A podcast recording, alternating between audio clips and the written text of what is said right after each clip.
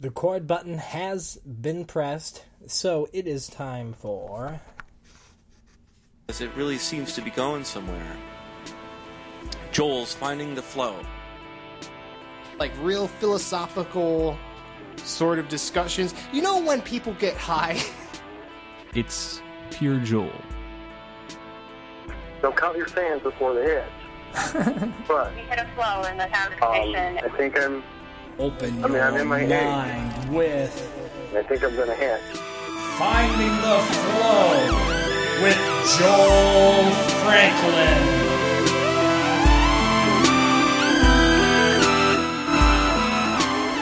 Today's guest is my dad, Scott Franklin. Um, it's going to be the first part of a two part interview.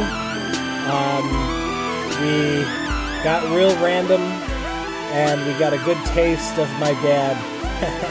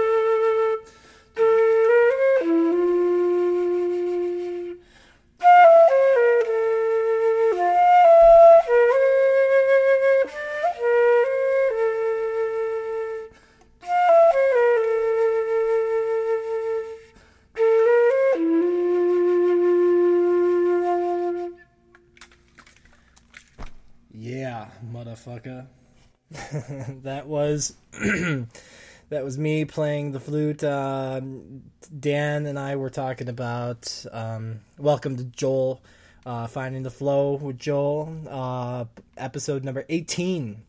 We are getting up there. We are hitting the precipice. Uh, the the standard um, that was set by Butt Sex got us to episode twenty, or maybe one or two more than that. I, I think it might have been episode twenty was our last. Um, and and I don't see this slowing down anytime soon. So it's it's exciting. Um, so yeah, I just played some uh, Final Fantasy music. Dan and I had been nerding out on that all week. Um, mainly, uh, Dan Dan have probably having the time to to or has done in the past, you know, to show me all these uh, things he's found and looked up of of interesting like real instrument sound clips of uh, people doing Final Fantasy VI music, and uh, it is just it's it's spectacular. Um, really, really amazing things, and I mean, just it, that music's great enough on its own in the video game, and then just to hear it with the real, real instruments, it it is spectacular. Um, just getting my levels up a little bit. I think it was a little quiet. So, uh, um, let's see. Let's uh, move on to replies really quick. Um, Chris, your intro was hilarious. I love this uh, this tit and tat uh, people's intros going back and forth.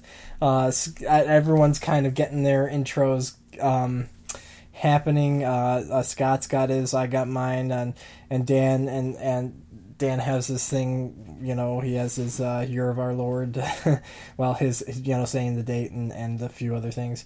And then uh, I don't know if Chris has gotten any particular intro yet, but he definitely always has something fun at the beginning of his episodes. Um, so uh, either way, his intro was hilarious last week because he um, he copied Scott's uh, thing, um, the whole Shiba, Shiba, take me away. Oh, I love it. And it's true. It does just transform you uh, getting into Scott's po- podcast, and it's fun. And then, of course, Chris's uh, um, meow, meow, meow, meow. And, and, he really did have a very good. Um, it was like a um, like a Weird Al level um, of parody, and I, I liked it. Um, uh, Weird Al meaning like just high quality, you know, plays the song live better than probably the person that originally has done it, and uh, and also you know, and then basically just changes the words around. But yet that's that's very quality as well. Um, let's see, uh, your villain song that was fun. Um, I I feel I've never had. I was always when I was in musicals and things. I was always the um, the lead good guy, the hero kind of person, or I don't know if hero, but the the protagonist. And it would have been nice to have had a chance to be the villain, but um, I don't know. I don't. I don't know at that point in my my development that I was ready to be able to do the villain because, you know, you have to I think you have to be able to transform yourself more. I mean, everyone can be a good person, you know, it's just practically being yourself, you know, but uh, to be a bad person, that's that's definitely something different. And then to write for a bad person, like Chris making that song, I, bet that was really fun. Um, Scott, uh, it was funny to hear about your pool hustle. Um, yeah, you know. oh, what sad losers! I mean, maybe maybe to them they were uh, they were you know that's their job. You know that's that's the money they uh, they make during the day, and you know I mean with with a thing like that, you could probably pull off twenty bucks an hour or more.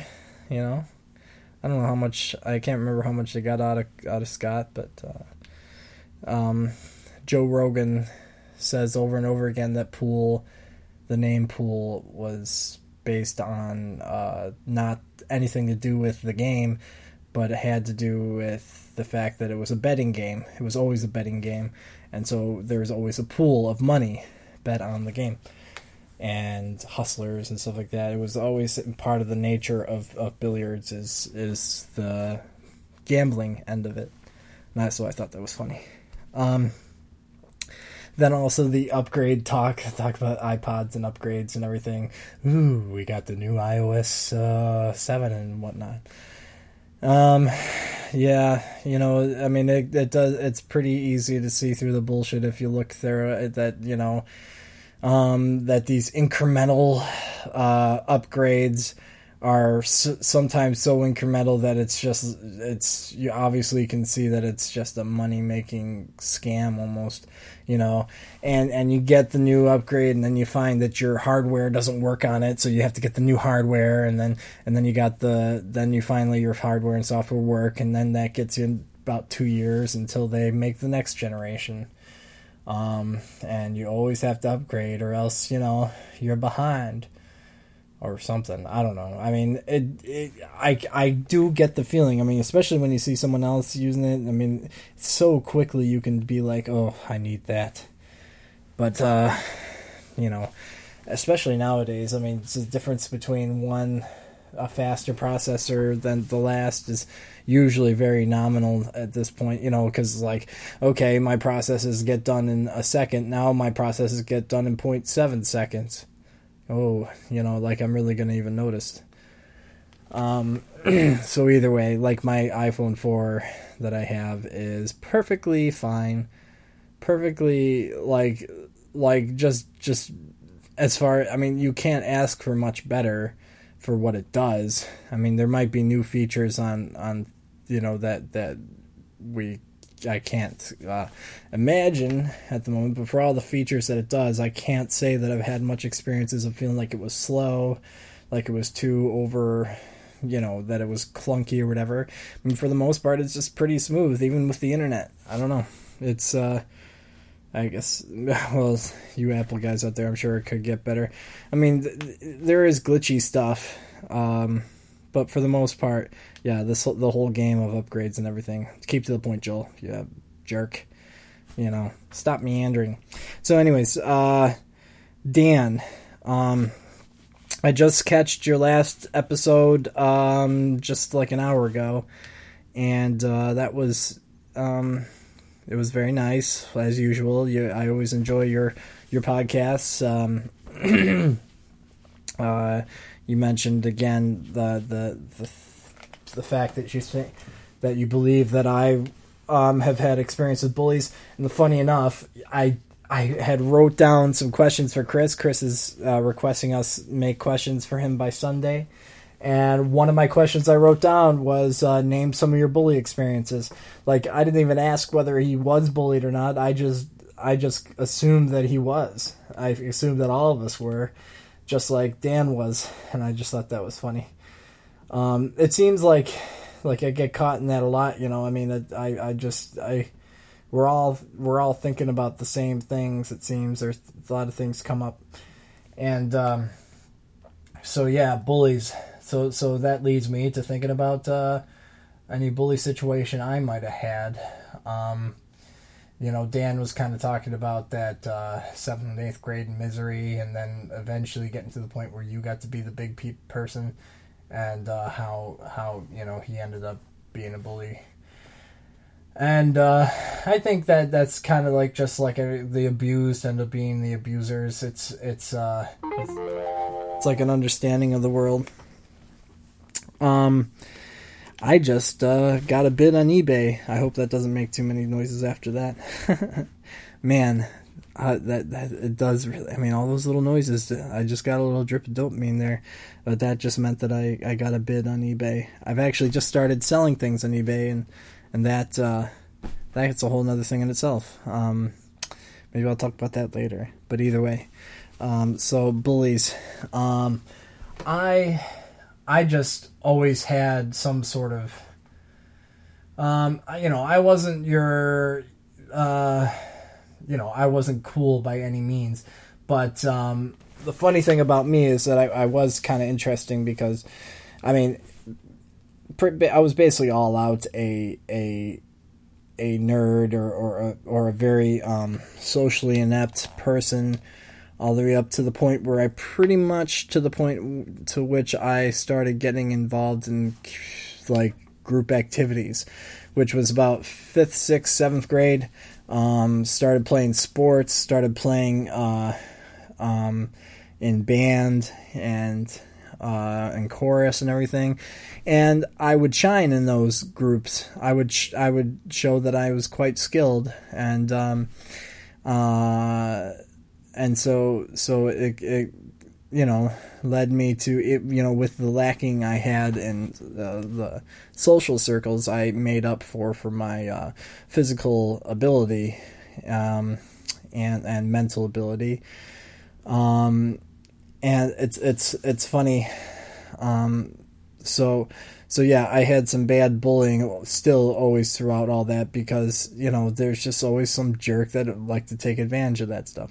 Now Dan always talked was talking about how a lot of these people ended up you know getting kicked out of school anyways.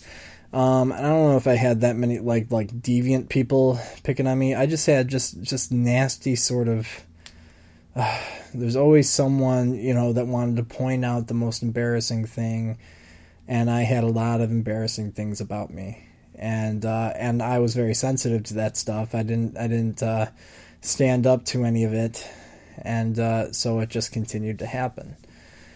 And you know, I just shake it off, but really I didn't. You know, I just you know I just kind of ate it up alone. You know, um, and without the friend support, which I didn't really have for a long time, it was you know, it was it made school just a a place I didn't want to be. You know, it's, it's a it was it was had no angles that I really enjoyed it except for the actually the education part. I liked I liked the subjects in school. I liked uh, I didn't like the homework, but I liked the subjects. I liked learning, but I didn't like the social aspect of it at all.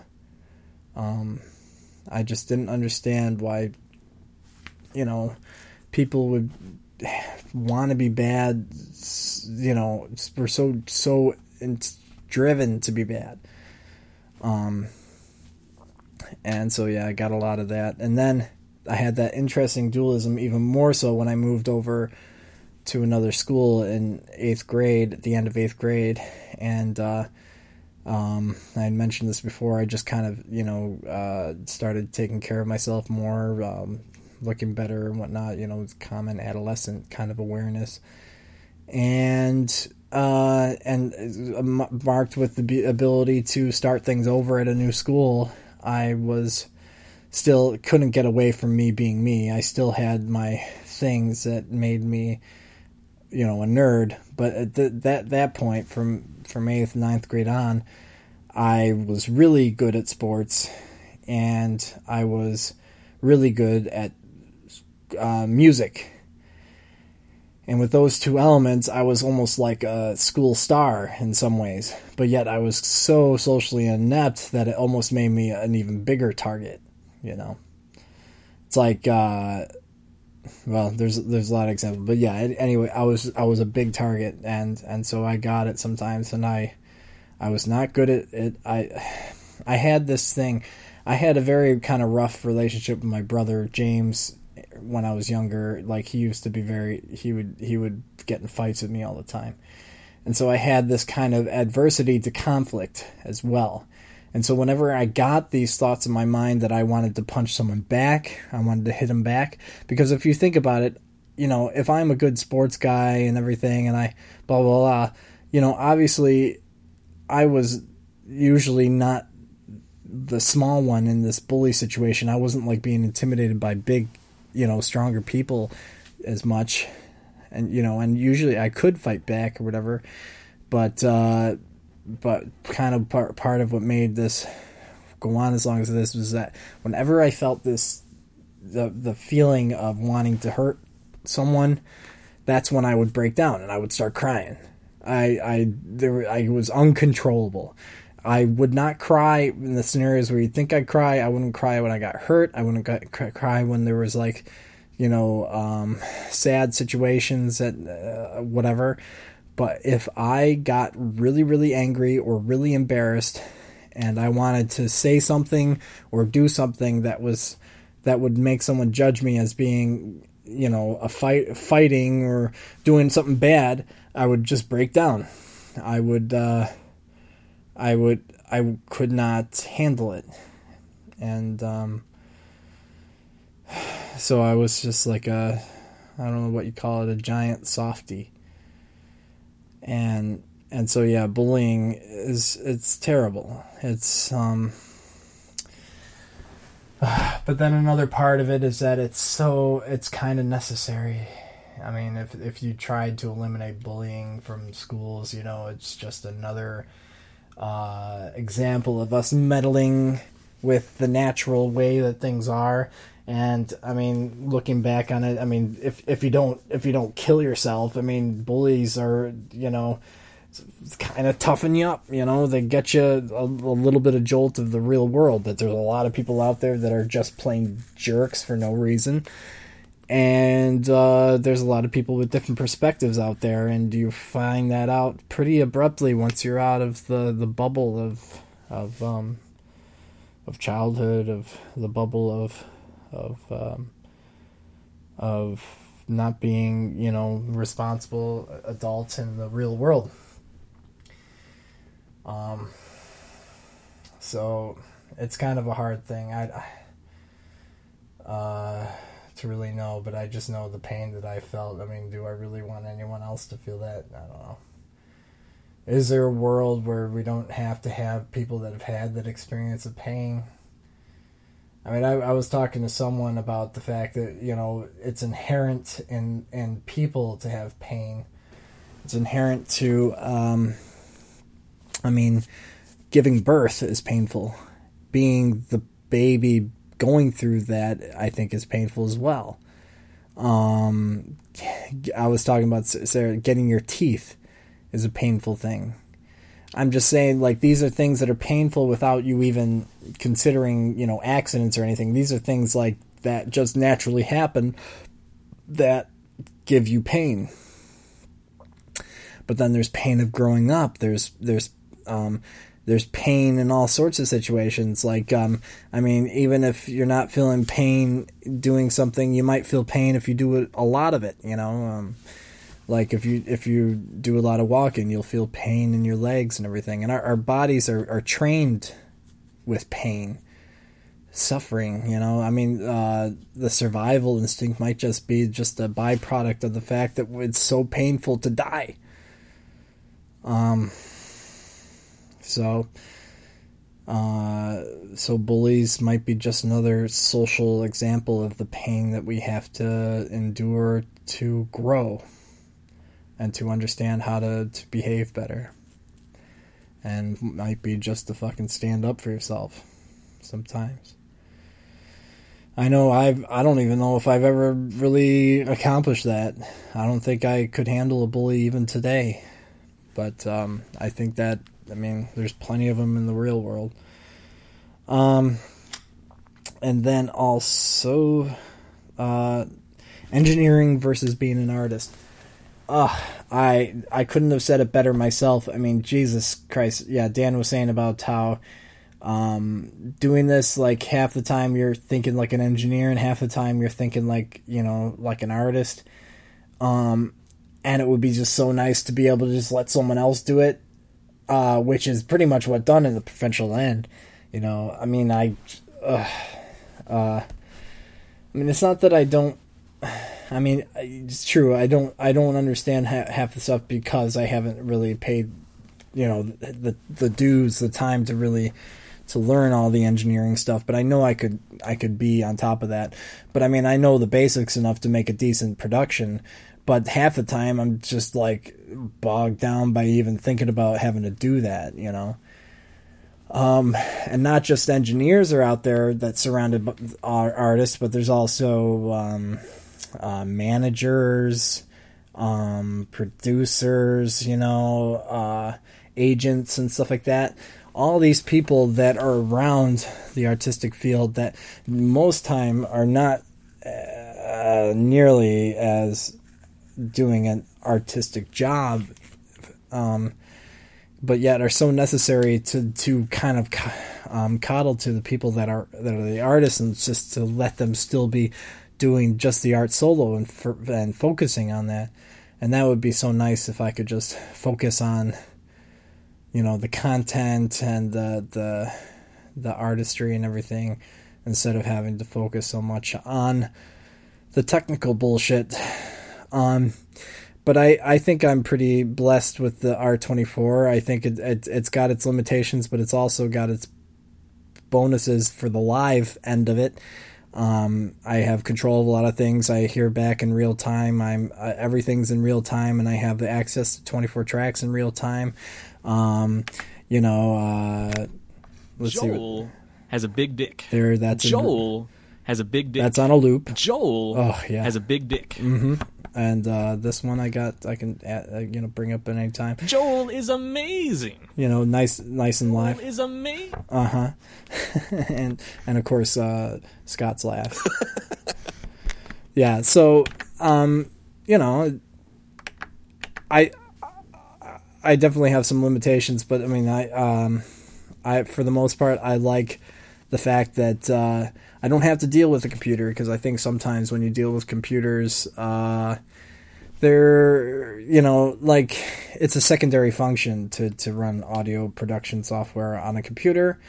And um, for the most part, you're fine. But I mean, when it starts getting into like um, uh, software and effects and and um, uh, instruments and playback and and uh, real time effects and everything, it starts to bog down a computer real easily.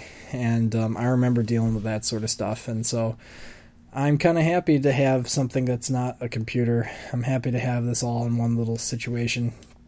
And I could easily make this production a little better.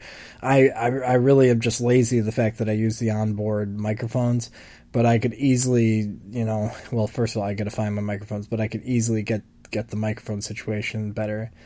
Um, and I could have multiple headphones, multiple microphones. I could have eight microphones in this goddamn thing. I mean, I am set, motherfucker, and it's super portable. Um, so moving on. Uh, Breaking Bad saw the fi- finale.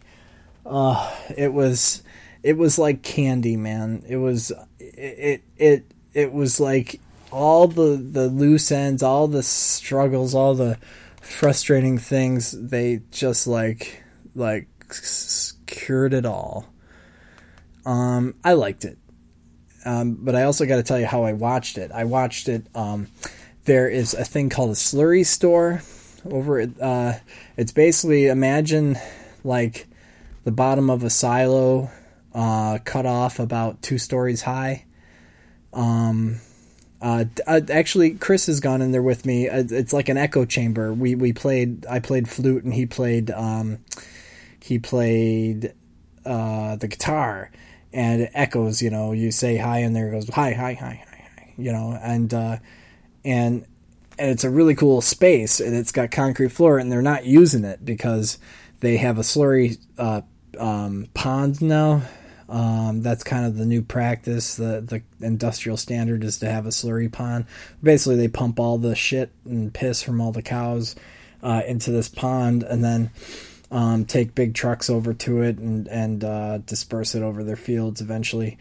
Um, so they they used to put it in this this thing, and now it's empty. Um, so it's just this big empty amphitheater. And so what I did is I took the inside wall and I painted it white um, a section of it white, about uh, maybe a maybe 22 feet by 40 feet, maybe 40 feet wide, 22 feet tall. I, I'm not really sure, but it's it's basically like a kind of a medium size drive through screen or or a theater screen, and I got a projector a while ago and I put my projector on that. It bright and beautiful shows up like shows up amazing. And then I got a little Bluetooth um, uh, speaker setup that that's portable and runs on batteries. Uh, and and and then I got my tablet that's playing the movie. So the only thing that needs to be plugged in is the projector, and I have freaking got a home movie theater, um, a home drive-in theater, really. And uh, it is freaking amazing, and the sound is really good because it travels really nicely. It amplifies uh, the sound, and so I watched Breaking Bad, the last episode there, all by myself. and uh, cause you know it was too late for Sarah, um, and and Sarah Sarah was kind of upset with me doing it, but I was just like, it's kind of like if if if Rush was in town or or if if a, a band was in town that I really wanted to see, um, then I would. Uh, if, if it was a band I really wanted to see, I would take the sacrifice of staying up a little late, you know, or going there by myself, or having to do something. I mean, um, you know, you got to live a little bit. You know, uh, you can sacrifice some sleep sometimes if you're if um, if it's a matter of uh, doing something amazing. Um, so yeah, I wanted to to have that experience, and it was it was so fun. Um, so yeah, so yeah, like I said, it it tied up all the loose ends. It was so perfect. Like it ma- made everything came out just just right. And like I said, I was always been rooting for Walt. I mean, it basically was was a total like um, you know, like you loved Walt at the end of that. You know, he was awesome. Um, and I I'd like to kind of end it with that feeling. You know, uh, uh, just a classy well made series like Dan was saying just for for you know going out on five five uh five seasons before before it got too stale for it for it seemed like they were stretching the the concept because you loved the characters too much but there really wasn't anywhere to go with the story.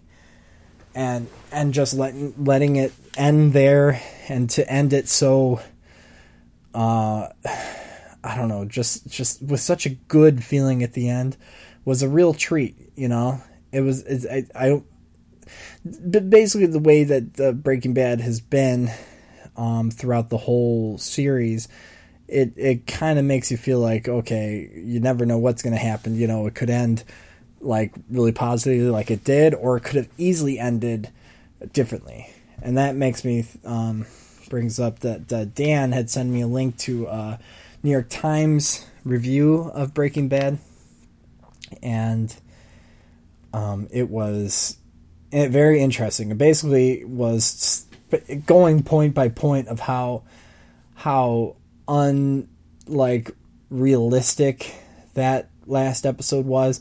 It was basically a very very critical point of view that that uh, said, I mean, basically, you know, why we had such a, a gripping, realistic show. Kind well, kind of, I, I don't know, but just just to to the to the benefit of the show, it would have been so much better if if you know Walt was able to just be just to die, you know, um, just to to end up like not being able to, you know, get revenge or to to set everything straight, you know, for him to to be caught or for him to to die by himself or whatever would have been uh, a much more like um oh like like a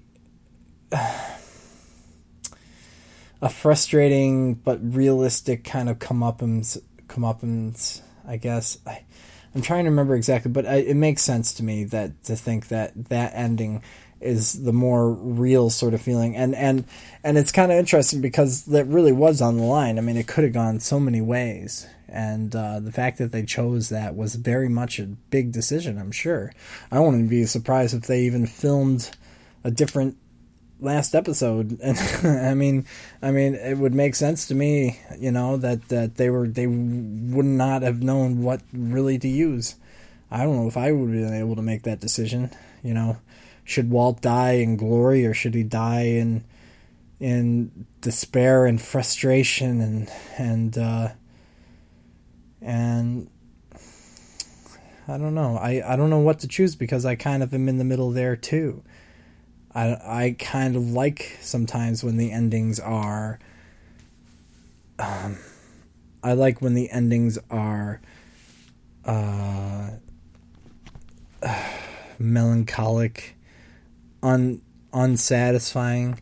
I mean that that is something that that gets me times because you know you really to feel that feeling at the end of a movie is so hard and strong even if it's a negative one the fact that you're feeling something uh, at the end of a movie really can is the difference between whether you like something or not and so some people might not like a scary movie, but they definitely, a lot of people would agree they're feeling something. And if you're feeling something, then there's going to be a fan.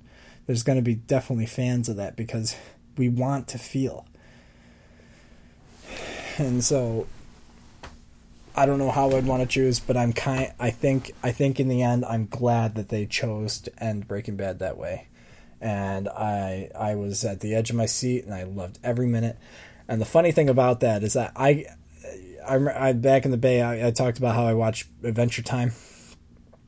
I can watch Adventure Time like two or three times. Um, they're short episodes. They're they're they're usually standalone. Um, sometimes even even the non-standalone stuff, but that they're just I don't know. I can watch them a million times, and it's and I discover new things. Uh, it's it's sometimes more fun than the last, you know. Um, but but I I just just kind of because um, I was a little bit uh, like looking for something to do the other day. I I decided to put on the final episode again, and I started watching a couple minutes ago, and I was like, no, I can't watch this again.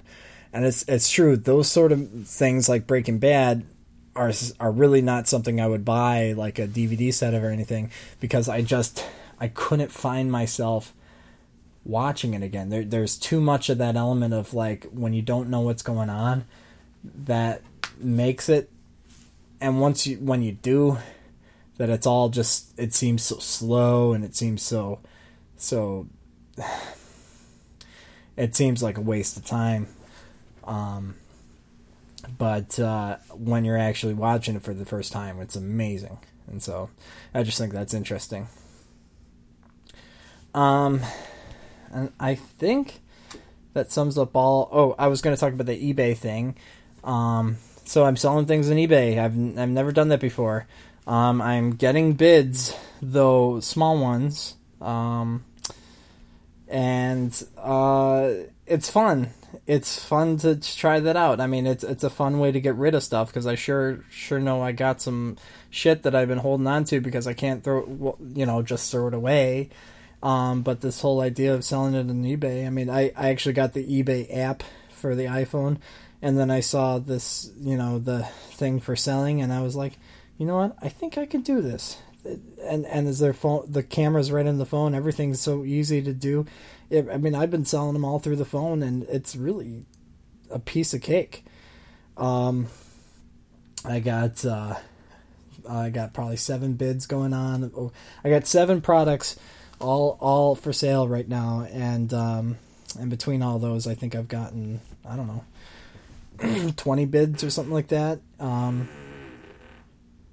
that was me. I think i've got 20 i think i've gotten 20 bit, bit uh bids or something like that. And uh the highest one being bid on right now is a tricolor cartridge um, though I have HDMI cables, I have uh, uh, old uh, laptop plug, I have a, a, acoustic pickup, I have a PSP component cable, and some RAM and and a and a hard drive, and it is it it. it I've I found a new dopamine. I found something new for me. Uh, and I'm I'm enjoying it. And uh, um, I just got all the packaging from from the from the post office, and I am I got everything in its packages, and I'm just waiting to see who wins. Um, and also, part of me knows that when on the other side of eBay, I know that the the prices you know tend to to be or the bidding tends to be kind of low activity in the beginning, uh, but right in the last like couple hours, it tends to tends to really you know speed up, and I'm excited to experience that on the other end of it and see how, much money I'll make in the last like few hours. So I'll let you know about that.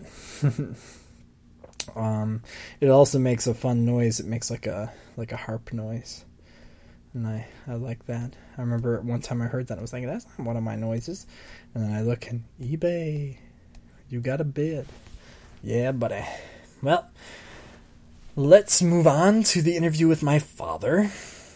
Um, my father is uh, is an interesting man, um, and uh, I don't even know how to describe. We we jumped onto so much uh, stuff uh, in this interview that I, I can't even tell you what's um, uh, everything.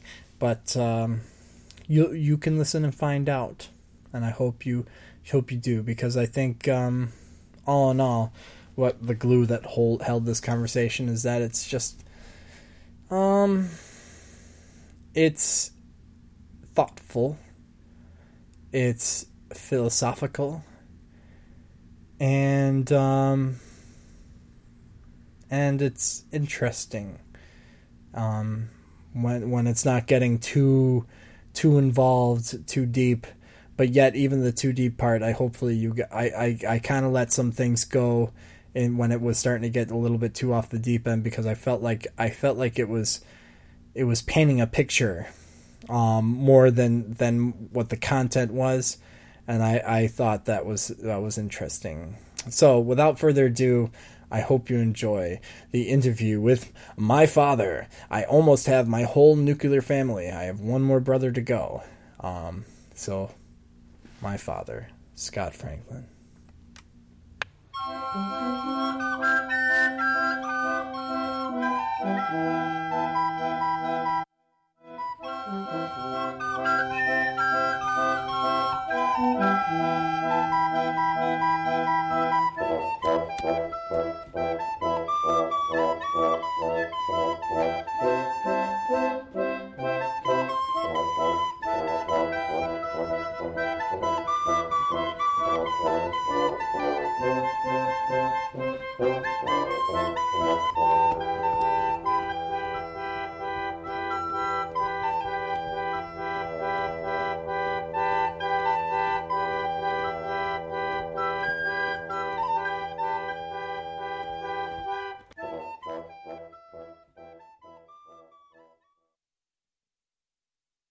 All right, the record button has been pressed, and now uh, we have our interview with my dad, Scott Scott Whitman Franklin. Um, we are both. here's the setting. We are both uh, drinking a beer. I am drinking a Southern Tier Double uh, Two X Rye, and um, Dad is drinking a Sam Adams Oktoberfest. Dad's not used to really drinking heavy beers in general, or, or even heavier beers like these ones, but I think he'll he'll handle it for for this occasion. Um, uh, though he's lightweight now. How, how much do you weigh now, Dad? Oh, somewhere between 140 and 145. 140 145 i mean you know right that sounds skinny to to today's standards but uh you know and how tall are you dad Six one. six one so that sounds skinny to today's standards but i mean if you think about back in the day back in the right you right dad i mean back in the 30s 20s it was it was common for, Oh yeah. for yeah. men to be skinnier And and who is it? The, the guy that uh, uh, founded uh, Pakistan. founded Je- Pakistan- Jinnah. Jinnah. okay He was like. Well, he wasn't quite six feet tall, but he was tall. and He only weighed like 120 pounds, oh wow or maybe not even that. founded pakistan so that must have been in what the 50s 40s, 40s 40s, yeah. That was that's an interesting course, historical thing in the world. The father, Mahatma Gandhi, he was a tiny little thing. He he only weighed something like 80 some pounds. Yeah, yeah, exactly. So so there you go. I mean, it's it's just like um, there there's definitely like anorexic skinny or whatever, but um, but I think my dad's a healthy skinny. I mean, and do you have a, a reason for being skinny, right? Oh yes, I, I want to live a long time. Yeah, and that. How old are you right now? I just turned 67 in August. Yeah, sixty-seven. And I, I mean, I'll tell you right now. You know, he he, looks very good shape. Uh, you know, still still um, looks quite spry and whatnot. Um, not not skinny, but muscular. And I walk a mile a day with the dog. Yeah. Most days, if I'm short of time or I'm really going to have a hard day, I'll maybe do it half of that. Now you used to be kind of more meaty, right? Well, I had to work to put on weight. I could work out and I gained 15 pounds and pump. And I'd work for work out hard. I could work out very hard, but after 2 months I'd start running out of energy and I'd have to back off and I'd lose that 15 pounds again. I'd go from 185 back down to about 172 or 3. I'm always when I when I'm lifting weight. I actually I've kind of oh ever since maybe five or six years ago I've kind of leveled off at about 220 225 um, and even if I'm working out or whatever it just all kind of shifts to muscle or fat no matter what it seems to hover right around that same weight for me and you on the other hand I mean I know if I really let things go I would skyrocket so fast um, but with you, it's funny how you kind of even battled to just get weight on, you know. Well, I did hit 188 pounds once when I was at the University of Montana, but I was working out. It actually was a physical fitness course, and I wasn't doing any stomach work, so that 188 was not as good as my usual 185. But I did a lot of stomach work. I did uh, straight-legged sit-ups with a weight behind my Yeah. Yeah. So, so I mean, you, you, I, I see you. You had a lot of time to kind of work out, and you, you did a lot. I, how old were you? Well, it was kind of How like old were you though? when I started. Yeah. Well, when you were at University of Montana. Oh, let's see. That was just before I went in the Marines. Oh, I was I was 17 when I graduated from high school, so I was just turned 18 when I went to Morrisville. So I was 2 years at Morrisville. Twenty. 18, 19, 20 when I graduated. Then I went to the University of Montana. So I was uh, 21. Okay. Yeah, and that that kind of matches up pretty much with me. I was at kind of my peak like physical condition, which was at a similar actual weight too. I was like right around 190 and I was at my peak physical condition right around that same age 20, 19, 20, 21. Um, I had like a six pack, you know. I, I that that was when Chris uh, Chris Roseland he saw me do the uh, fa- uh, fashion show show for the Black Student Alliance.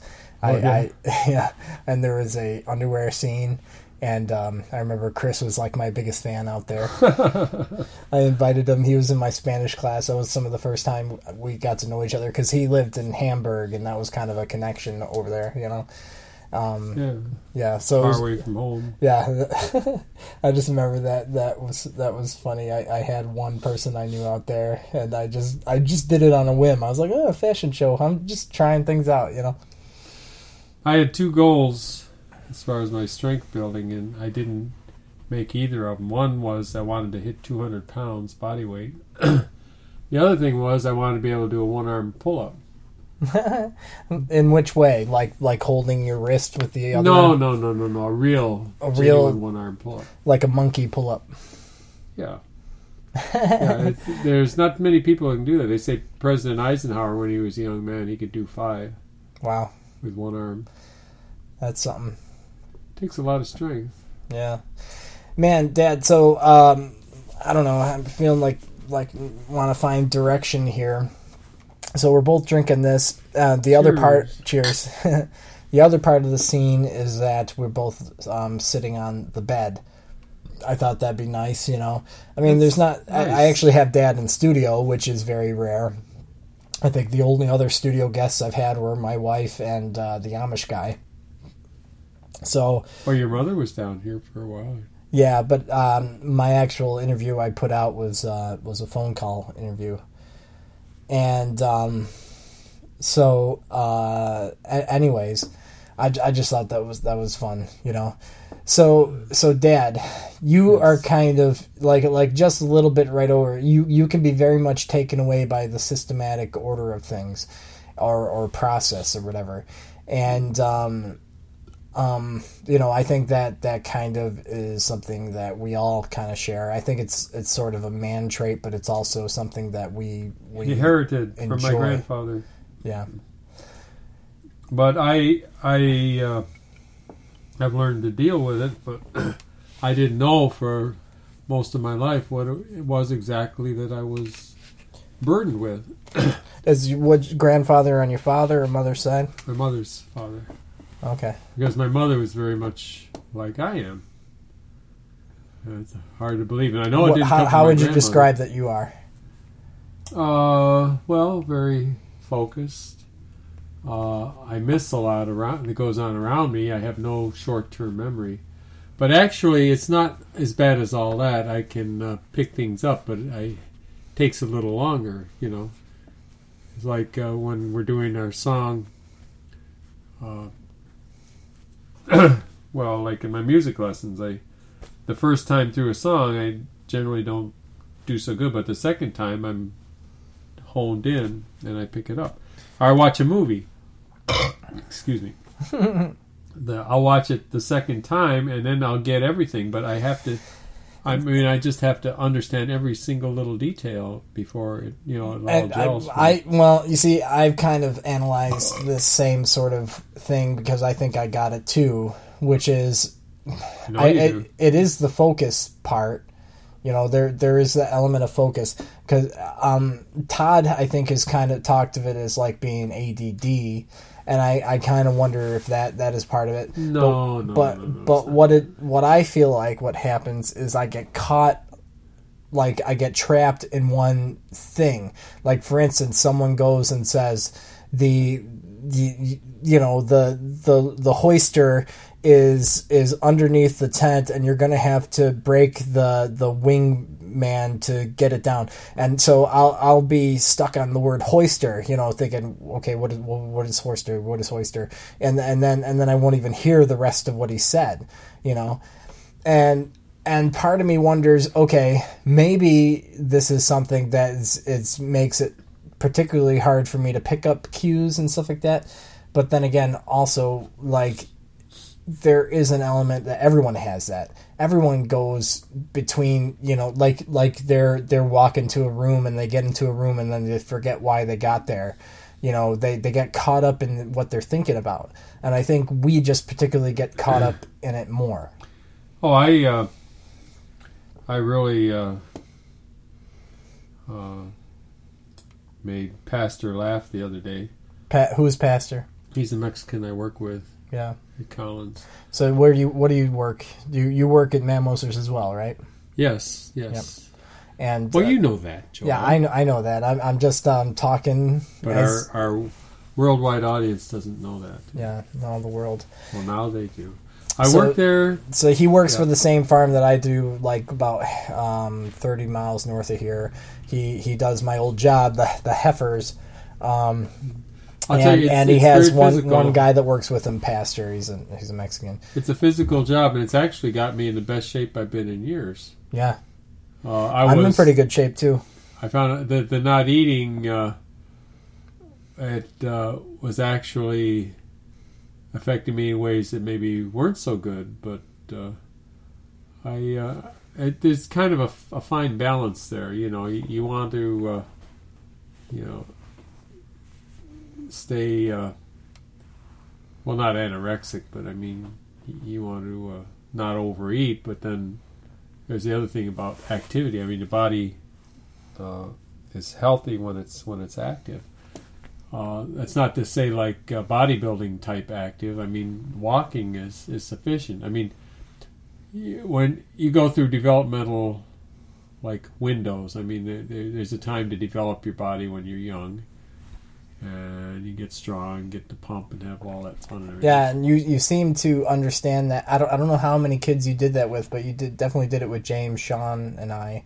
Like at a very young age, like like 12, 13, you you uh, showed us proper form and proper exercises. Well, David came to me and he asked me for the tips, and I, I told him, you know, to prevent so, to prevent uh, hurting his back and hurting his knees. You know, I showed him the right way to do the exercise. Yeah, I mean, so basically, all of us had a little advantage during those, like you're saying, the the, window of, of development. I, I think we all had good windows of development, and we might get fat here and there, but our base base uh, fig- figure physique is is advantagely better. Oh. Well, let's see. Yes, what sir. going to say? Yeah, I think that's great. So, Yeah, were you talking about a different developmental window that you had? Well, uh, it's just what I've come to believe. You know, like I how I talked to you about having the the children um, chew chew on things, you know, in order to develop their jaw. Because once they're past five years old, that's a developmental window that's shut. Okay. And if they didn't get the proper exercise, they're they're more likely going to have crowded teeth. Uh, I Okay, mean, let, let me not- let me put this in and kind of catch you up here. So so dad has this theory that you you should at, at as a young age that a lot of our foods nowadays are soft and, and very easy to chew and so it gives our Or jaw no chewing. there's no chewing whatsoever. It's just mush. It's like it's pre-chewed for you, and uh, and you know processed or whatever, or just prepared food. You always get prepared food, and uh, so Dad emphasizes that our body is made to need the the development of the jaw, and if you don't have anything to to work it out, you're going to lose that that structure, that developmental It won't become as large. It won't expand the way it's designed. Yeah, and like we were talking about, you were helping us exercise in good form at the age of 12, 13, because that's when we are starting to become muscular as men, uh, the growth spurt. All right. in uh, men seem to fill out in their 20s they sort of hit their uh, maximum development Yeah, and that that's kind of full circle. We came back to what I was talking about right a while ago about how 20s I was at my physical peak. Um, maybe maybe that could be a question for all you guys out there. You know, maybe if uh, you could let us know what what it was like when you were 20, like what physique you were in. Um, maybe some of you didn't follow that pattern. Who knows? so wait a minute you were born in 83 so you're just coming up on 30 isn't it Hey, 30 this year. Hmm. That's why I'm I'm starting to go flabby. not necessarily Well, see, what thirty kind of has has translated to me is that like you're no longer invincible, you can't go full force anymore without worrying about breaking something or hurting something that j- you just become a little bit more vulnerable. You're not you're you're by far not helpless but you are you are um, a little more prone to to injury i guess. Um, whether it be back problems leg problem knee problems you name it. Um, and that and then also the your metabolism slowed down a lot and your your uh, you gain weight easier um, at least for me anyways and uh, that's that's two of the main things The, the dangerous years are over. I mean, the most dangerous time for a man is uh, after puberty and before he settles down and gets married, or they say age 25 according to the actuarial. table. dangerous time you're saying Yeah, uh, men, men take chances and uh, they don't consider. They they tend to uh, take risks that an older person wouldn't. Uh, like boys, young, really young men are the ones that make the best soldiers because they. Like, they'll they'll, they have they'll no run fear, the, they'll the- take chances. they'll run the front lines yeah. and follow orders and believe those the the the chance they have and, a sense of invincibility. Yep. But and also naivety too and it's an age where they can be easily misled, or uh, it's when yeah exactly naivety to, young men tend to form gangs, and uh, it's. Oh, I think it's probably part of. It. it it's not uh, such a good thing, but uh, you know, uh, young men, young men have to learn discipline from one source or another, or they can wind up getting in a lot of trouble. and uh, and so, but I mean, young men tend to have good di- discipline. That's ha- that's pretty much the the the real thing. Is that But once uh, once a, a man uh, settles down uh, and marries, uh, that generally puts an end to that. I mean, it's like uh, everything changes. yeah. You become more domestic, and So, Dad, I think um, um, let's let's go towards the um, your your your main philosophies. Um, you are by in general a philosophy guy. Uh, uh, you, I mean, philosophical. I like to think I have a continual uh, conversation in my head ever since I was ever since I lost my father. I turned inward. How old are you when you lost your father? I was eleven. Yeah. And uh, I've had this internal conversation going on all my life. Yep. But actually, I read just recently here it's, it's actually a good thing because uh, people that do that are are smarter. Well, Well, I, I, I see. See, that's the other thing. Like, I agree. Like, but it, but we, you can't. It's so hard to know what smart is, especially when when you start to, to think about it. And so you can't get too too cocky about it or whatever. I'll tell you something very interesting. You know, a lot of older people go through a, a kind of a process where they become more senile. Mm-hmm. But there's some people that don't, and yet they find that there's changes in the brain that are identical to people that are senile, that some people seem to be immune to the effects. I've heard of that. And it seems to have something to do with uh, the way you use your mind, the way you think. They found that in the nun study. Have you heard of the nun study? Yes, I have. The the um, shoot, you go say it. Say it to me. They had, well, they they studied uh, older nuns and how their brains were functioning, and they found out that they could predict from uh, these autobiographies that they wrote as yeah, uh, ex- the, their, writing when they got were young women. their writing got changed right as they got older. No, no, no, no, no. The the way they wrote as young women was a predictor of how they would. End Oh yeah, up. that's right. That's right. the ones that were uh, uh, more the more sophisticated writers seem to develop this immunity to senility. Mm-hmm. Uh, What I think of it is that you you use a certain part of your brain.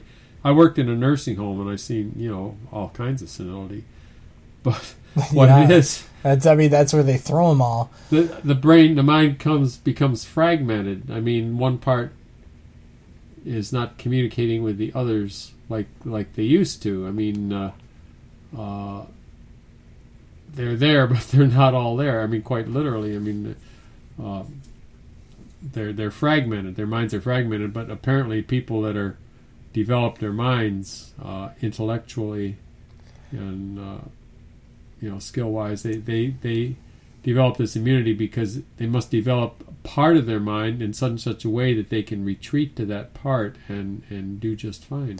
you know i've heard about like like i feel like i i know what that's like because like sometimes i'll have conversations in my head about like if i ever find myself in a place where i feel confused or lose my memory i have like a little reset like procedures that i put in my head like okay then tell yourself okay you this is what you know um, and uh, I, I, don't, I don't know but i've just i know i've had that kind of um, like safety mechanism constantly being reinforced in my brain. Like it's just telling myself over and over again remember whenever this happens to you.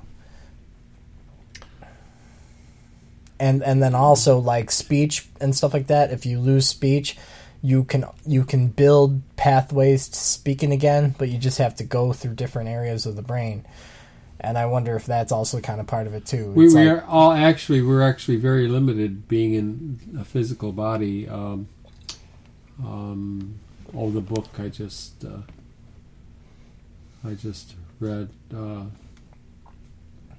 what was the name of it? Eben Alexander wrote it.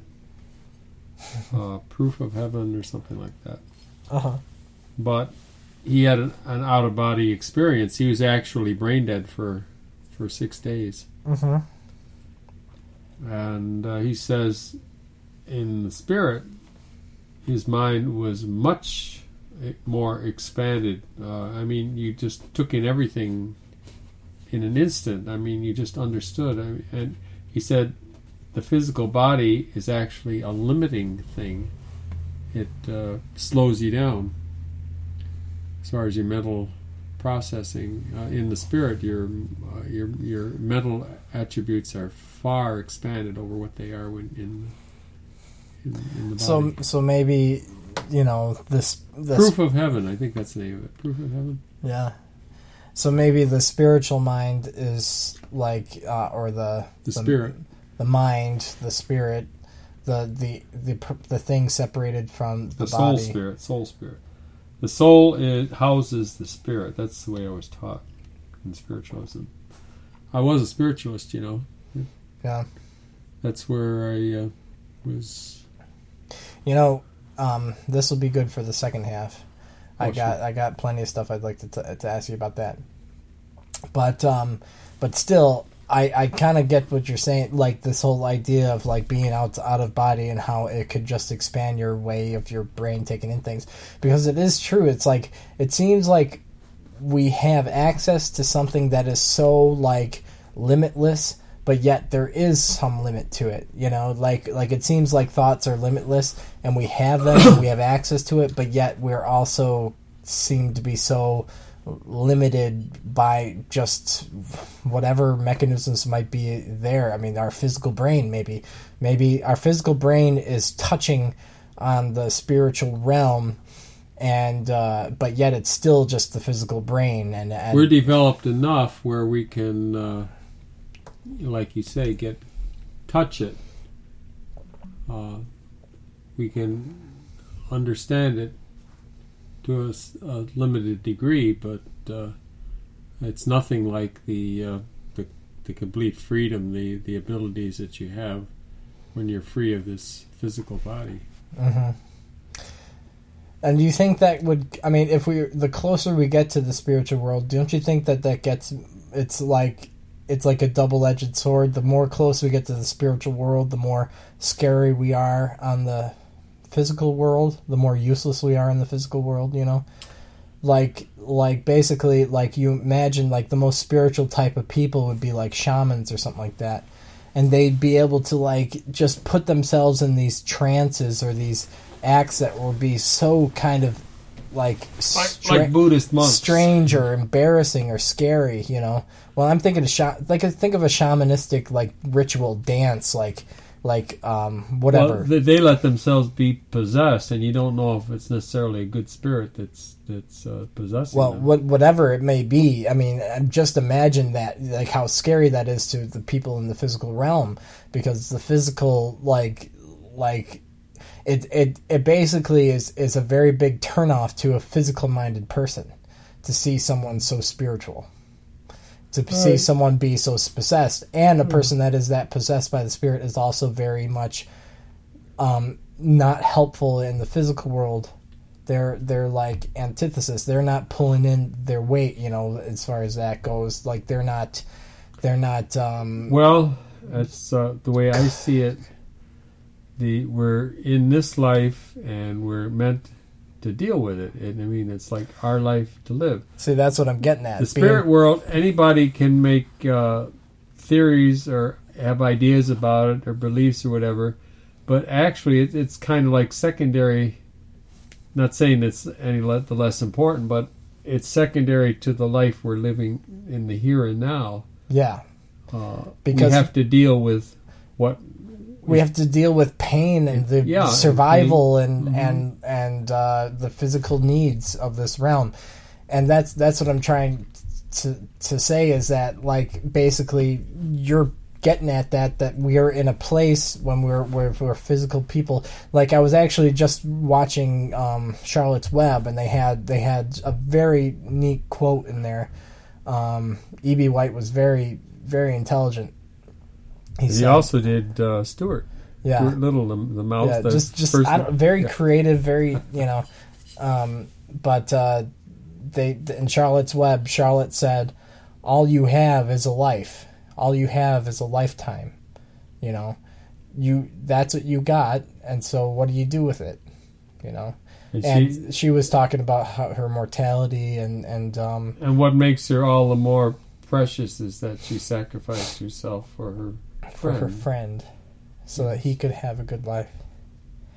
And it's sad, you know, but but I mean what she she kind of put it like what else would I do? You know, she felt like you are my my life work. I've made you my life work, she said something like that. And and it was just such a such a cool um introspective, you know, thing to talk about, you know. And that's all we got that's all we got while we're here is a life. And the only other thing that has any real meaning is other people, other lives.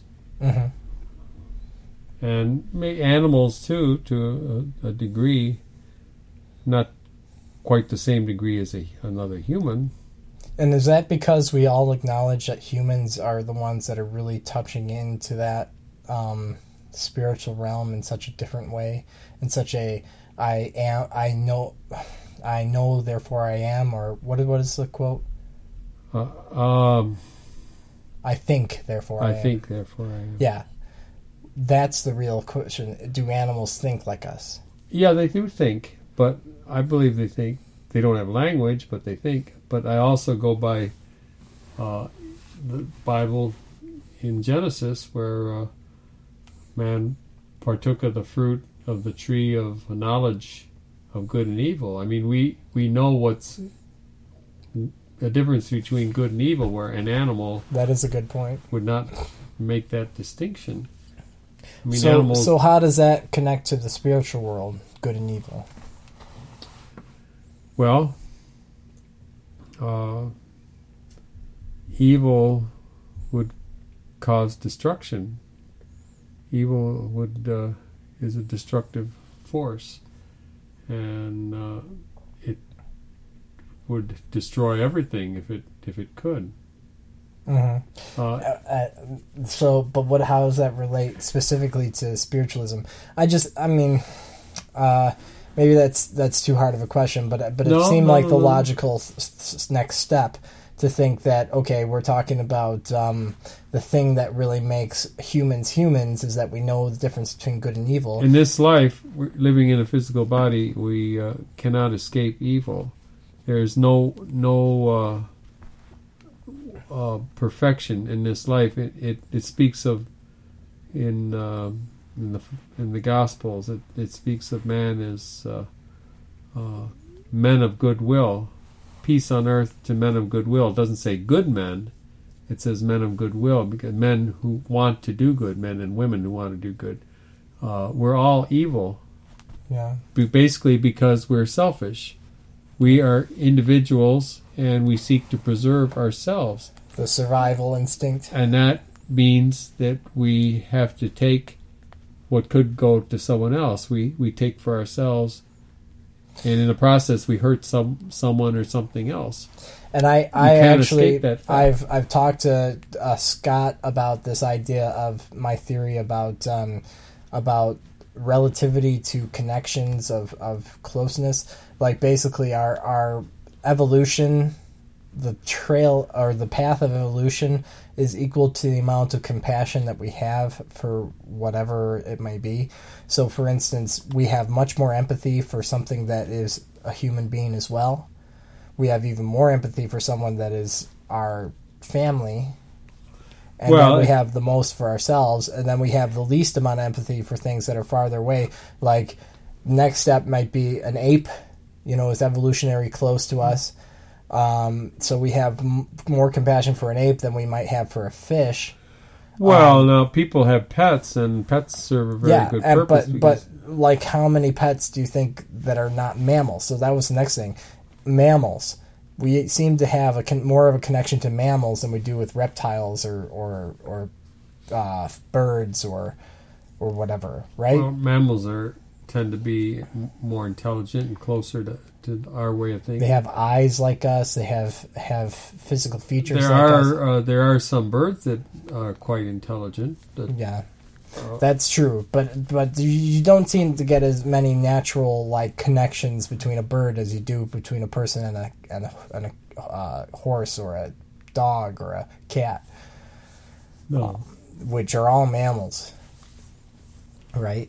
I I was struck. I'm uh, yeah with with the similarities. You know, I'm doing the anatomy. I've done the anatomy of cows and uh, I've done anatomy of human beings, and I'm I'm I'm doing an anatomy coloring book right now, and it's amazing how many how much similarity there is. I'm focusing on the spine and certain muscles, but I'm basically reviewing everything. But they're Uh, it's for, for uncanny which how animal? much. Pardon For which animal? The cow and the human. Okay. There's a lot of similarities. Our uh, Yeah, see, that's what I'm trying to say, structure man. is very similar. they're they're that like okay you might have a pet iguana and you might like it you know and everything but i if i had a pet iguana that could kill me you know like big enough and whatever i would I would always like feel like it was my pet or whatever but i would still have half a thought in my mind that this thing wouldn't think twice if, Like a Komodo it dragon? kill, it would kill me with not even thinking twice or komodo dragon whatever you know some some big lizard basically something that is far far away from I know that there's a lot of people that have uh, lions and tigers for pets. You know, Tho- that's those are mammals. dangerous. You know, they could. Uh, but I bet you you have a better you. yeah you could I bet you have a better chance with those guys than you would with uh you know with a with a lizard or an alligator or crocodile well, yeah, they they think more, but they're, they're basically mo- no more than an overgrown cat. yeah I mean, they're they're so similar. There's basically very little I, difference. I remember the one time I fought like a little, you know, ten pound cat to get it out of the barn. I had Yeah. to chase it down and grab it, and I, I, uh, I had to, I had this little little cat, this wild cat that I had in the barn, and I had wanted to get rid of it because it was like di- uh, touchy. It would run around like the barn and run from place to place, and it would bite me and stuff like that, and uh, or well, whatever. But I when I went to grab it um, I had I had got it in a corner and I grabbed it on the neck and then it bam it stuck its it's bit me right right in the wrist and then stuck its claws all up my arm. And I just got it and I just held on to it and I opened up the trunk and threw it in the trunk and then shut it as fast as I could before it before it ran out. Um, but I thought about that weight for weight, you know, like a 10 pound uh, cat. It probably wasn't that heavy, was it? Well, probably not even 10 pounds. I mean, exactly. 10 pounds is heavy for a cat. Like a five pound cat could do that sort of damage. Imagine what a freaking 200 pound lion could do. I don't know how heavy lions are. And you know, you know what people do? These people that raise lions and tigers, they crossbreed them, With and what? they cross them one way, and they get an animal much larger than either a tiger or a lion. These ligers, I think it, the father is. The, uh, Wait, no way. There's actually a liger. Yeah, yeah, yeah. They they do. The, you, well, have, have you ever seen Napoleon Dynamite? Yes, I've seen Napoleon Dynamite. Did you Did you ever see his liger? He had a he had a lion tiger like drawing that he made as a you know he was a teenager dork. I don't remember that part. I remember the little muscular man toy that he let drag behind this the bus. Yeah. He's kicking her All right. What? But along the road. But But anyway, either way, go see, see that again because well, there there's They, they can cross two ways. You see, they could take a, a male tiger and breed to a female lion, or they could take a male lion and breed to a female tiger. Mm-hmm. And I think it's where the male is the tiger, but I'm, I think. But anyway, the one way it makes a huge animal, the other way it makes a smaller animal. The lion has a gene that makes the hybrid small somehow okay. but these ligers are like 800 pounds 800 to 1000 pounds Jesus Christ. when, when you figure the biggest siberian tiger is something around 500 pounds the average lion is probably uh, 250 maybe 300 pounds Okay. And these these guys are a thousand pounds they're just huge and these people have them have them for pets. They say, "Oh my gosh!" Jesus they seem to be fairly gentle, but That's that's bigger than a bear. Yeah, they're. I mean, the bear is the largest carnivore in the world, but and a thousand pound bear is pretty good size. There are some bears that get bigger, Yeah. but uh, I mean, uh, they would definitely rival the size of the largest bears. Yeah. And it's it's artificially produced by crossbreeding, and they figure there's like in the neighborhood of like ten thousand pet tigers and lions in the United States. I mean, people just have them because they want them. They say, you know, we want dangerous pets, and you don't care what you think. Uh, yeah. I mean, uh, Mike Tyson has a tiger, and, and um, what's that movie?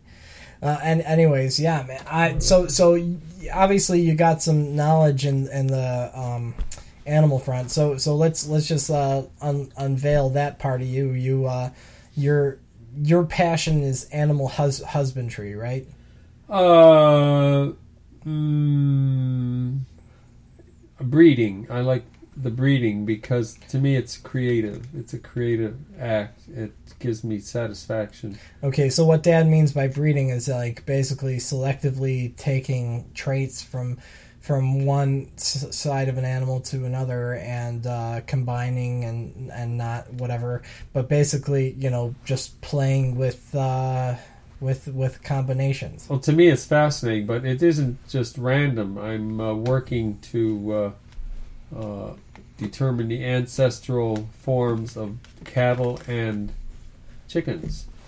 Uh, my first love was chickens, and then I went to cattle because, in I, it in my naive way, it seemed like cattle were more important than chickens. So basically, you're trying to selectively breed backwards. yes, You're trying to de-evolve animals. reconstruct the original form. So, so like for instance, Sarah talked once about this. We were we were talking about cows, like how they would never survive in the wild, and I was like, yeah, they're basically domesticated from this. Like I don't even know if there was more than one form of cow, but there used to be just a wild cow, and now we have a Holstein through hundreds of years of of selective breeding for milkers. But you'd be surprised they could go feral quite easily. Yeah, We had some Holsteins when we lived on Route 77 that were essentially going wild, and they had to. In the end, they ended up shooting them. There was a bull and maybe half a dozen cows. They tried to catch him on horseback, and this old farmer, he had finally died. That's why the cows were just uh, untended. But he was actually running his Holsteins like beef cattle. Oh yeah. yeah, and uh, you know he's an old man in his 80s, and he finally passed away. And the cows were running around. They caught most of them, but there's this one bunch that they could never get, and they were just that wild enough that they wouldn't let anybody near them. They we'd see them. They'd come out in the evening uh, when nobody else was around. We'd see them from outside our house, hmm and they came. Some guys thought they would be smart, and they go and rope them with horseback. And uh, one of the cows turned and injured a horse. You know, they had horns, hmm and they decided that wasn't such a good idea. But basically, ultimately, the cow, the modern cow could get feral. But but but I mean, they they, they I guess they could survive on their own. But uh, I mean, they're they're very, they're very much like um, they're they're human like uh, products. They're uh, not a product of domestication. Uh, I mean, some of it. I mean, people didn't deliberately change them so much as that uh, just the the fact that they are domesticated uh, meant that they had to be a certain way in order to survive. The ones that survived were the ones that uh, carried on to the next generation. Yep. And they probably didn't always get a lot to eat. Cattle got much smaller once they were domesticated, but it it had probably had to do with not enough to eat. Hmm. The uh, aurochs was a huge animal, and they. Oh, the baby! Can we sit and listen? Yeah, So so the aurochs was the old form of the cow, the original Yep. cow. the original cow. Yeah. All right. So this is Dad's passion, basically. You know the animal breeding and everything, and then like kind of um, figuring out the traits of the original forms of of particular animals. But it takes in a, a great deal. I mean, you you can't possibly know too much about your uh, your subject, your animal. You know, there's actually wild horses still in, or wild ponies still in America. I mean, they're They're feral. Yeah, Feral. feral ponies. Mhm. I mean, they're they're. Uh, Sarah and I went to Chesapeake Island. Chincoteague. Chic, what's it called? Chincoteague. Chicoteague, Off North Carolina. Chincoteague. uh, Virginia, right? I think it was Virginia. Yeah, Virginia or Maryland. Between those two states, there's an island that's like a little bit off off the, the coast, and um, it's it's cool. It just it's this little sanctuary for wild ponies, and I've never thought that anything like that existed. But I mean, if you think about it, there must have been some wild form of everything that's domesticated nowadays. Yeah, Dairy oh, cows, yeah. right? Mm-hmm. You wouldn't have dairy cows wild. No. No, they're too specialized. Yeah. Uh, but I was telling Joel that they can go feral easy enough. And they could probably survive. Because uh, it's like a rubber band. I mean, you domesticate an animal and you stretch it to make it what you want, but as There's- soon as you take the away that selection pressure, it ping, goes back to the way it was. because because basically it's that it's that old survival uh, tendency, right? You know, Well, the way it's raised, you know, they talk about uh, epigenetics now, where uh, you know, explain that because uh, Scott was talking about that too, and uh, I, I I feel like we could go in more depth to that. well, you have uh, like methylated um, methylated genes, methylated. Uh, they actually touch on the histones. Histones. The uh, in the packaging of the chromosomes, they wrap around these histones, and you know it's all neatly packaged. You have uh, miles and miles of of uh, chromosome inside every cell, and yet it, it manages to fit inside a cell. How does that translate into the the um, uh, you know What I'm saying that that's that's I'm getting off the subject, but epigenetics means that some genes are turned on and some genes are turned off depending on uh, uh, how the the physical environment. Uh, if a young animal is under a lot of stress, that shuts off certain genes and turns on others. I mean, what I'm saying is they could go wild in a in a generation. I mean, a lot of that Yeah. would kick in. Yeah, and that that's kind of what like um, Scott kind of said something like how sometimes what your grandparents did might have more effect on you than who your parents are, um, and meaning that basically like they were talking about how um, people that had had some points of famine, um, that their grandchildren would uh, have more chance for I think it was diabetes.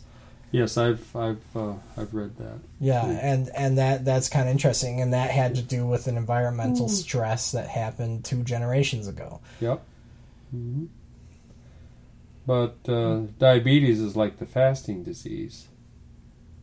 I mean, uh, it's in American Indians tend to develop diabetes easily, but uh, it actually a tendency. It's a kind of like a fine line, but it helps you survive. It, it if you have an elevated blood sugar, if you're undergoing uh, starvation, it would actually be to your advantage to have tendency to have diabetes. But if you're well fed, then it becomes a problem. Yeah, then you're primed for it. And the high blood sugar uh, de- destroys your health. It destroys blood vessels and kidney function, and Hmm. it'll kill you. It'll- I, I know. I there was a woman I worked with at the nursing home, and really nice lady. Sometimes she'd give me something from her lunch, you know. But she had diabetes, and she didn't do a thing about it. I mean, she knew she had it, and had a blood sugar of something like 500, however you measure it, something per deciliter. hmm But uh, That's really high. yeah, she was really high, and she never did anything about it. And she finally she had to retire. Her eyes were starting to go, and within maybe two or three years, she was dead.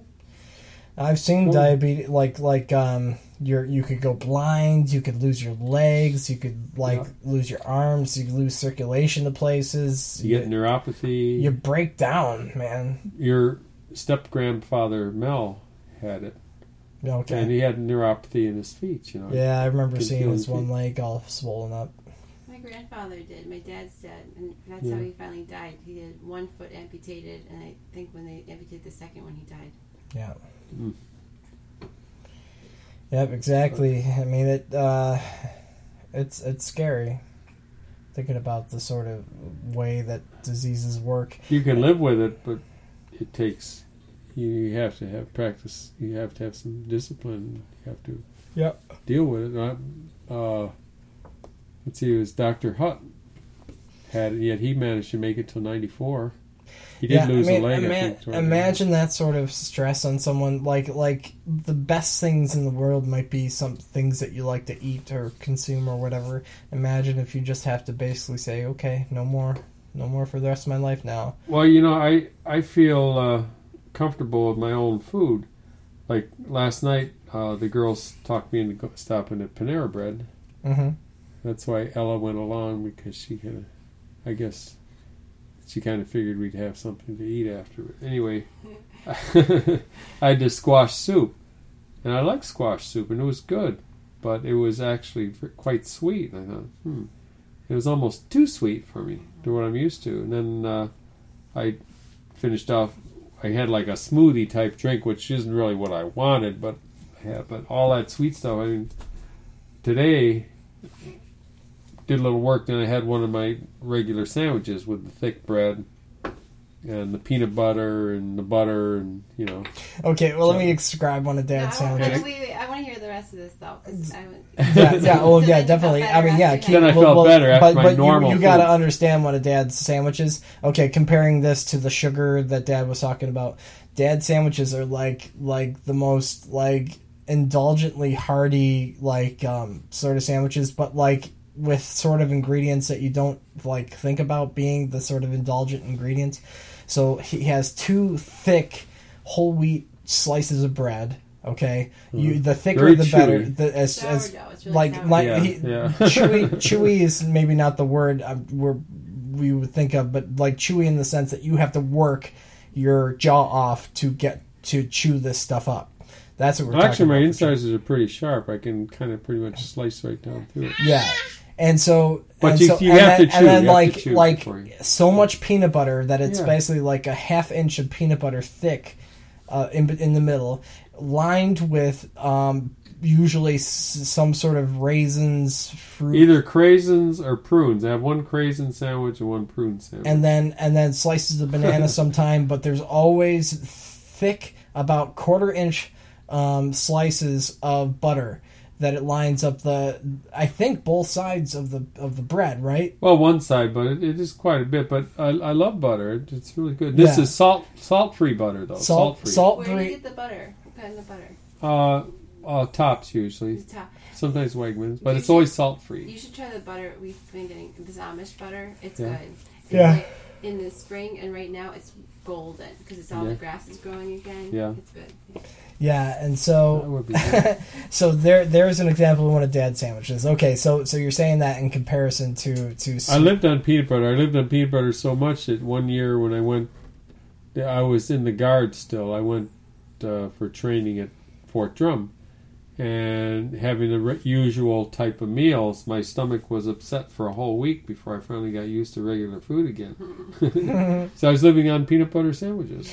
Yeah, I mean peanut butter, right, is one of those uh, Well, it's got it all. food, food items that got it all, right? That's Yeah. got protein, fat, uh, c- calories, whatever, Fiber. fiber, and uh, um, there's there's not many other food items like that. There, there's like milk, right? Milk's pretty good. Well, I used. I was always taught. My parents used to say that milk and eggs are nature's most perfect foods. They're used to nourish the young. Well, the egg nourishes the young chick, and milk nourish- nourishes the calf. Normally, or the baby. yeah, yeah, they're baby food. So it's basically a one food fits all food. Ooh, that's Grandpa's neat. Woo! God bless you. Yeah. Isn't sitting up well? So so Yeah. so what were you meaning about? So you you had a bunch of sugar and then you went and you ate one of your own sandwiches. Well, it didn't feel right to me, and, and uh, when I got up this What morning, didn't feel right?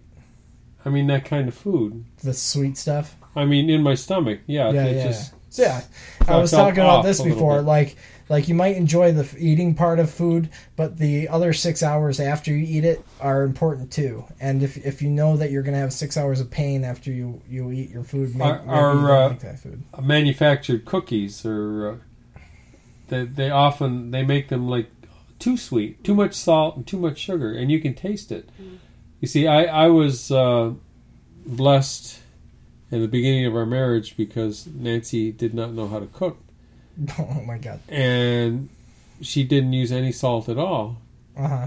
But in the beginning, and I learned in a, within a couple of weeks, my sensitivity to salt increased a great deal, and then I realized that my cooking at home, my mother's cooking, had a lot of salt in it. Yeah, she did have a lot of salt in there. But when you, if you go salt free for a couple of weeks, you found your you find your It's the same with the sugar. I know Yeah. when I don't Yeah. have sugar for a while, then I have a raisin. Yeah, I, I started to like Yeah. ta- like pop nowadays. If I if I drink some pop, I really realize how nasty that stuff is. It's like syrup. But I, I do crave Mountain Dew once in a while. But my favorite drink, which I don't indulge in too often because it is kind of over the top, like half Mountain Dew and half orange juice. and it's really good. Orange Oh, juice with a lot of pulp. Yeah, yeah, yeah. Oh, that's so good. Yeah, so that good. does sound like that would be good.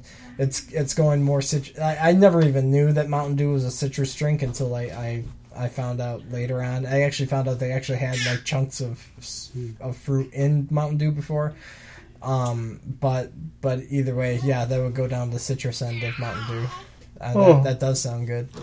Oh, it is. It is very good. Yeah, uh, I mean, it, it's Yeah. it, it is funny. I mean, yeah. So so basically, you know, it just it, that, that is that is interesting. And and those there's the three things that we emphasize. We emphasize sweet, salty. Is that or is it just sweet and salty? Yeah. Well, the, the four tastes. They say you're you can taste sweet, salt, bitter, and sour. tart, tart. sour Oh, or sour. tart sour. But they they I don't know if they've changed their thoughts on that. They say smell is what makes for the uh, palate of taste. But I, I think the tongue gives the taste actually gives you more than just those basic four. I mean, It's it's like the colors of the rainbow. It's like Yeah. maybe maybe those are the primary colors, but there's everything in between, right? that could be. Yeah. And you tend to uh, like foods that are familiar. Yeah, I mean, you get used to certain types of food, and that's what you're most comfortable with. yeah, yeah. They were talking like how how some cultures that don't eat cheese, how gross that would look, especially a stinky cheese. Like they would think, you know, where we would have a problem with like fermented fish up in you know dead fermented fish up in I- I- Iceland. Well, I, I see where uh, I got a Discover magazine yesterday, and they they show where two billion people in the world actually live on insects, you know, grubs and things like that, and and uh, Live, beetles. like live live on it, or like it's part it, of it, it pr- provides a big part of their diet. yeah. And Do they farm them? it doesn't it doesn't go into that, but they, they show a whole a line of these big fat grubs on a, on a stick. Oh man, I I'd like to try some of that. I had chocolate covered ants once when I was a kid, you know, just for fun. They were, I bet they were good. And octopus. Octopus I actually didn't mind so much. I liked octopus. I've had octopus.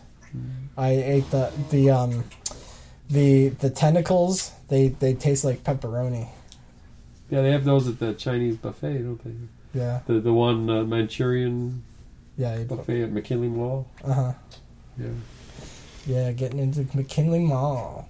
I, I like the. I actually like the rare beef too. I, that's a habit I picked up from my mother because she, I feel like this has been like the most random conversation ever, but I, I guess that that's totally it. That's just like the essence of of of you, Dad. It's like, that we can just like dive in, and that that's part of it. You know, that's that's kind of how we we are. We just are very much just hundred percent into just a conversation, you know, and just letting it go wherever it goes. Well, the, particular uh, way my mind works, you know, I just like to uh, explain things. You know, like uh, it's it's actually you know like well you were saying earlier, like a two-edged sword. I mean, it's it's uh, it's a handicap, and yet it's also a gift. It's a handicap in that I don't I miss a lot of what goes on around me but it's a gift in that I can uh, reason through and figure things out better than.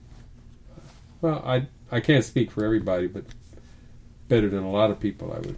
Better than the See. average bear. Yeah, and uh, like the chicken problem, you know, working out the ancestry of the chicken. With uh, the mental energy I put into that, and the detail I went into, I mean, it, see, I'll even though I don't believe anybody, I have, you know, you can't. You say, well, I mean, there has to be somebody else that could have done it, but I have my doubts. I really, honestly believe that I wonder if anybody else could have done it. Now, do you think that because of the original thought of it, or just to be able to focus Follow enough? through, To follow through and figure some things out. Like it's a puzzle, right? And figuring out some of those pieces. I mean, in the beginning, you And know, it's and it's a long term game. when you have too. nothing to really start from, or very little to start from. Mhm. But uh, I have to wonder if anybody else could have done it. I mean, I, I pick up details. I mean, they seem it seemed like kind of like no brainers, yet nobody else does it. I wrote to this uh, professor Ben Dor- Dorst. Mhm. He's at uh, Virginia State. I finally found him, Mhm. and in his paper they misidentified the uh, the green beak as epidermal pigment instead of dermal. Oh, I thought, duh, you know, yeah. that God. seems like a no-brainer to me. But I did write him, and he actually is open, and I just haven't had a chance to write back to him. I mean, I wrote back once and said, you know, I know he's busy, he doesn't have a lot of time to write, but if as long as he's open, he'll listen to me. I'll, I'll write him, you know, not expecting Yep, yep, yep. a reply every time. But I mean, I just pointed that out, and I had chicks this year that actually came pigmented all over. You see, there's two, you know, my thoughts on- are my findings on the two dermal pigment genes. The one belongs to red jungle fowl, and the other one that combines with that first dermal pigment gene to make the black bone Silkie. All right. like- I, I mean, I, I can't fake it. I mean, who who knows what dermal is in this room? Well, you see that that's it. You you talk and you see well, everybody knows what dermal pigment is, but dermal is uh, there's two layers of skin. There's the epidermal layer and the dermal layer. The epidermal is epi means outside, Mhm. and then the dermal is the deep layer, Okay. and they're pigmented differently in the chicken at least. I suppose in mammals too, although I haven't I, I haven't paid a lot of attention to it. But uh, in chickens, the epidermal pigment is the feathers. The dermal pigment is the skin itself, okay. And uh, the dermal pigment makes the skin appear grayish or blackish, and uh, it's unrelated to the feather color Mhm. and uh, you can recognize the, the, the Silkie chicken that has uh, melanocytes uh, deep inside the body producing melanin, which is your black pigment, uh, where it wouldn't, it makes no sense. Uh, the natural animal, uh, they follow certain rules. There's an economy of resources. Uh, how do I say it? I say the melan- melanin is an expenditure. It's an expense. Uh, when animals exist in caves, when they evolve in caves, you get these like these blind cave fish and blind salamanders and blah blah blah. They become totally. They lose all their pigment. They become pink, you know, or flesh colored. Are those deep sea animals that are clear? Like Uh, yeah, in they- well, they're see through. That, that's uh, So basically, Although anim- there's different- animals outside of light. Well, if there there's no light and there's no need for pigment, uh, they lose it. I mean, apparently, it's enough of a survival advantage to not be manufacturing pigment that they don't need. I mean, you think that is a trivial thing, but it's not trivial. and and it, the proof is in uh, how animals evolve. But the fact that the Silkie chicken has pigment on the inside of the body and the uh, you know the connective tissue deep within the body, it makes no sense because there's no need for pigment to be there, and a wild creature would would not be uh, doing that. The pigment would be on the skin that's exposed to light. It would serve camouflage. It's, it serves to strength. Anyway, So it's basically it, it's a waste of energy. it's a waste of energy, and and in nature, there's no waste. Yeah. So anyway, uh, you you separate this out. What it is, you have two genes operating. The one gene is dermal pigment in the red jungle fowl. It gives them the gray, slaty gray legs instead of white. Uh, the other, uh, together they cause We're talking about chickens, right? this hyperpigmentation, talking about chickens. When you separate them, the only way you can recognize this other dermal pigment gene is that the newly hatched chick has a, a pigmented beak, you, kind of like a bluish grayish Mm-hmm. or sometimes greenish, and it soon uh, becomes difficult to recognize when the bird gets older. Uh, the epidermal pigment, which is the same as the feather color, uh, leaks into the beak and changes, you know, kind of dominates the beak color, and the uh, the dermal pigment in the beak is masked; it's hidden. But th- this year, and this is the first year it's ever happened, uh, I've gotten uh, birds where the pigment, the dermal pigment on this uh, other dermal pigment gene alone is actually bleeding into the shanks. And I did get one chick that was totally pigmented, shanks and all, from the uh, uh, what they call a fire. Okay. yeah. No, So no. okay, Dad. I mean, The so other dermal I, I've kind of let you. Let you Fibromelanosis. Okay, I've kind of let you go for a while here. Now, I'm th- okay. So, in. so this is kind of an idea of what Dad's obsession is. Like he's basically getting obsessed with the minute detail of the dermal and epidermal pigment of chickens, and saying how this one um, high professor, like um, like like basic authority in in this field uh, has has made an article that had got it wrong, and Dad knows the right answer, and he's he's talking about how it is obvious and how he has proven it. Now this is this is basically you know like to the point where it's it's a level of science that it's kind of like a lot of sciences nowadays is it gets so specific and minute that you really would have a hard time even getting involved into it because you don't know half of what's even being referred to Well, not everybody would have the interest, but it, it's or, actually or, just the or opposite. either the knowledge of what's what you're talking about you know what i mean like It- half half the terms it's not specialized in that I've had to draw from uh, many different uh, fields of study. I've drawn a lot from ornithology. I've drawn a lot from morphology, um, comparative vertebrate anatomy. There is a problem in science today, and this is another big thing. This is, is at least is are easily more important than uh, working out the ancestry of the chicken. Is that information is siloed? People are so specialized that they kind of get lost in their specialization and you miss the forest for the trees. Uh, you need to back off and uh, take in the, the overall perspective of what, what is this thing that I'm actually dealing with. It's like that in medicine a lot today. Everyone's specializing. I mean, you don't. The Yes. General practitioners. is it. everybody i mean in every every area is specializing What they need to do is uh, like what would be good is is like to study a related field in a related field, or maybe even uh, an unrelated field, and they would gain some insight in their own specialty. Uh, they would learn other methods, uh, other ways of looking at things, and uh, uh, or maybe acquire. They could acquire new tools. Mhm. Uh, Well, oh, okay. So, so, um, like, like it, it, it, it- it's definitely very interesting and everything.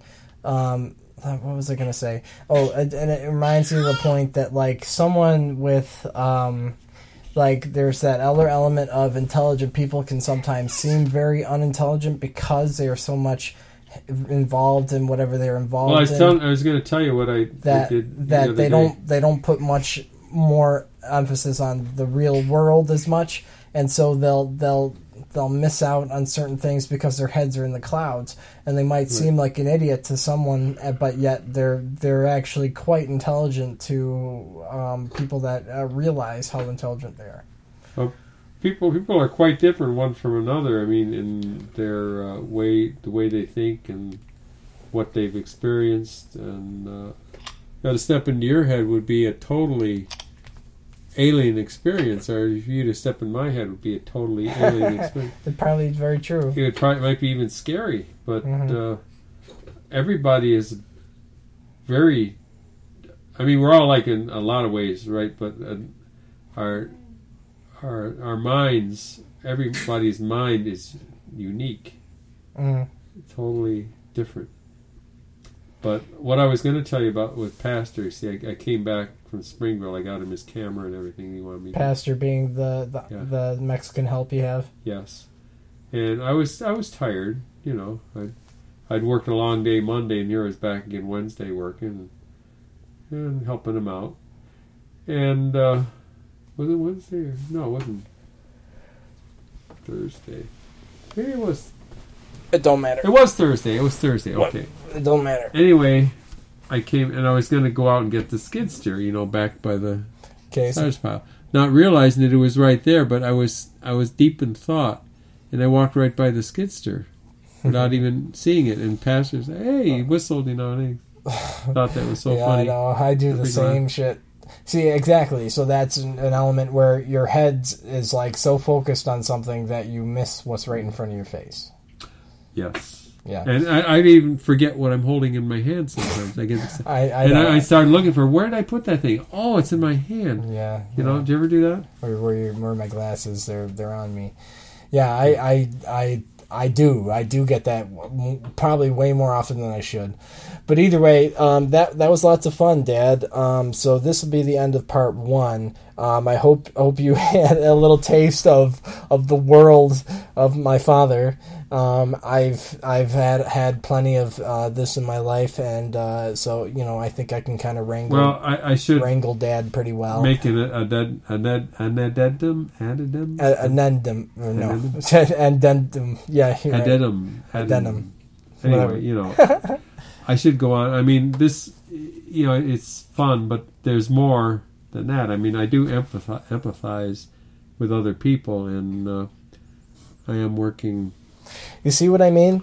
Like, I, I agree. Like, one second we can be like going way off the deep end in some subject or whatever, but yet we can also go back and kind of hit reality and kind of explain, okay, we get that um, what we were doing was kind of, you know, a little going over the deep end. And so it's kind of like, it's like self awareness, and self awareness adds an extra element of kind of like, okay, if you have self awareness, you're not exactly what you know as as one di- one dimensional as you might think a person is and so uh, that's what i think is kind of uh, interesting about this is that we might be who we are but we have a very strong element of self-awareness about it And the fact that my life is a ministry. I mean, every person you meet, in a sense, you're ministering to. I mean, it's like a conversation is like a give and take, but a lot of times you can bring something to a person that is helpful, that is positive. yeah And sometimes they call it it's like uh, conversation sparring you know like like you, you have a little match going on you know where it's a back and forth of like keeping up with people and and uh, and and taking places down while also keeping it kind of um, under control and whatnot Well, it's nice that you have a give and take, but actually, uh, th- there's a certain amount of mental energy involved, and there's certain people, uh, immature people, that will like uh, want to gain all the energy. They will like like your sister Suck it said, all in. suck all the energy out of the room. Yeah, because they're they're not. They're on the take rather than making an, ex- an um, equal exchange or giving the other person a chance to feed. It's like a like a feeding. yeah, and so so it makes it kind of die. Uh, the, the conversation. Well, they drain the people around them Yeah, rather what- than uh, than giving them something back. They're they're like taking it all. Uh, you know, why what they're, they're going on and on. Okay, imagine this is NPR, and I just said, okay, we got 30 seconds left, so let's wrap it up. Oh, you're talking to me. Yeah. Well, uh, that's basically Say it. I- goodbye, I'm, man. I'm a little apprehensive about the second part, but I'm sure it'll go fine. Yeah, so the second part is going to get get for reals. This is going to be the the private just for my family, but uh, I thought it'd be it'd be fun to have this first part just being lighthearted and talking about anything. So um, signing off, finding the flow with Joel.